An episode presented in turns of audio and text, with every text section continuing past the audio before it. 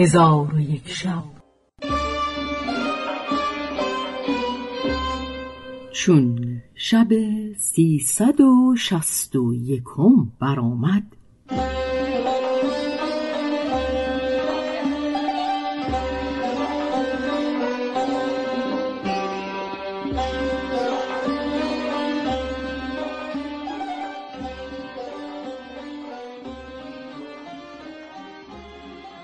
گفت ای ملک جوانبخت. ملک از جدایی پسر محزون گشته همه گریست. ملک را کار بدین گونه شد و اما ملک زاده در هوا به شهر صنعا همی رفت تا بدانجا رسید که پیشتر فرود آمده بود. در حال اسب آنجا گذاشته خود به سوی مکان دختر ملک برفت. دختر و کنیزکان و خادم را در آنجا که دیده بود نیافت. کار بدو دشوار شد و اندوهناک گردید و غرفه های قصر را یکان یکان تفتیش می کرد تا اینکه در غرفه‌ای دختر ملک را دید که به بستر افتاده و کنیزکان بدو گرد آمده اند. ملک زاده به نزد ایشان در آمد و ایشان را سلام کرد. چون دخترک آواز ملک زاده بشنید، در حال بر پای خاسته او را در آغوش کشید و لبان او را ببوسید. ملک زاده گفت ای خاتون، در این مدت از دوری تو به وحشت اندر بودم. دختر ملک گفت مرا وحشت از تو افزونتر بود. اگر تو نه همین ساعت می آمدی من هلاک می شدم. ملک زاده گفت ای خاتون، حالت من با پدر خیشتن چگونه دیدی؟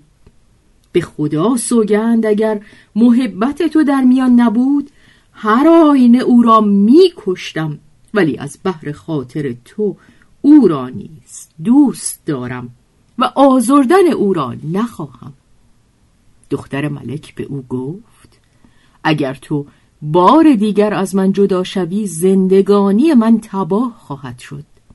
ملک زاده گفت اگر تو مرا اطاعت کنی کارها آسان گردد.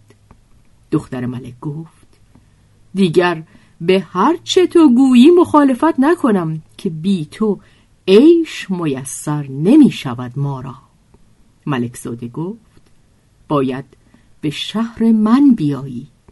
دختر ملک گفت به جان منت دارم. ملک زاده چون این سخن از او بشنید فرحناک شد و با او پیمان بست.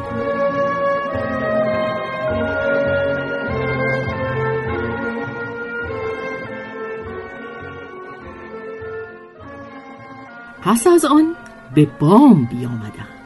ملک زاده به اسب سوار شد و دختر ملک را نیز سوار کرد و او را به خود محکم ببست و اثر شانه راست اسب را بجنبانید. اسب ایشان را بر هوا بلند کرد. در آن هنگام کنیزکان فریاد برآوردند و مادر و پدر دختر را بیاگاهانیدند. ایشان به بام قصر برآمده به هوا بنگریستند. اسب آبنوسین را دیدند که در هوا همی پرد. ملک فریاد برآورد و گفت ای ملک زاده، تو را به خدا سوگند می دهم که بر ما رحمت آور و میانه ما جدایی میفکن. ملک زاده گمان کرد که دختر از جدایی پدر و مادر پشیمان است. به او گفت ای فتنه روزگار، اگر خواهی تو را به پدر و مادر بازگردانم. پریزاد گفت ای خواجه، به خدا سوگند مراد من این است که هر جا تو باشی من با تو باشم، که مرا محبت تو از پدر و مادر مشغول کرده.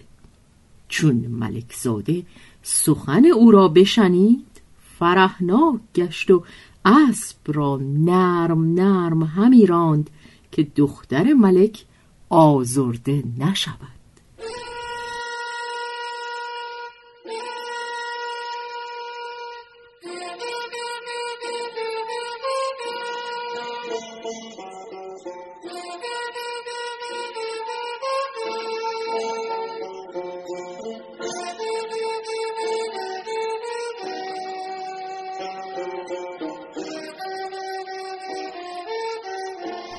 همی رفتند تا اینکه مرغزاری خرم که چشمه‌های روان داشت بدیدند.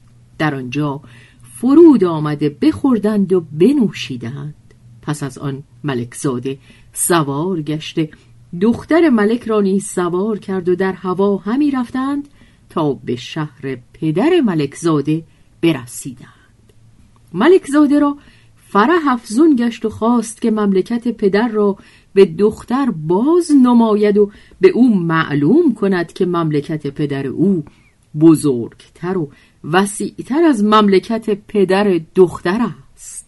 پس او را در پاره‌ای از باغها که پدرش از بهر تفرج بدانجا آمدی فرود آورد و او را در قصری که از برای پدرش مهیا بود جای داد و اسب را در قصر بگذاشت و دختر را به نگاهداری اسب بسپرد و به او گفت در همین جا بنشین تا رسول من به سوی تو آید که من اکنون به سوی پدر همی روم تا از برای تو قصری جداگانه مهیا کنم و شوکت خود را به تو باز نمایم. دختر ملک چون این سخن بشنید فرحناک شد و به او گفت هر آنچه خواهی بکن.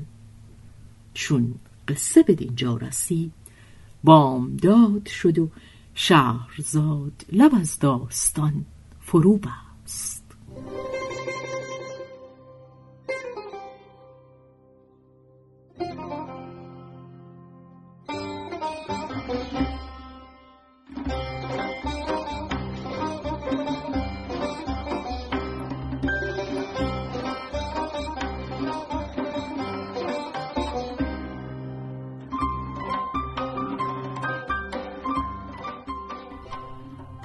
به روایت شهرزاد فتوحی. تنظیم از مجتبی میرسمیعی.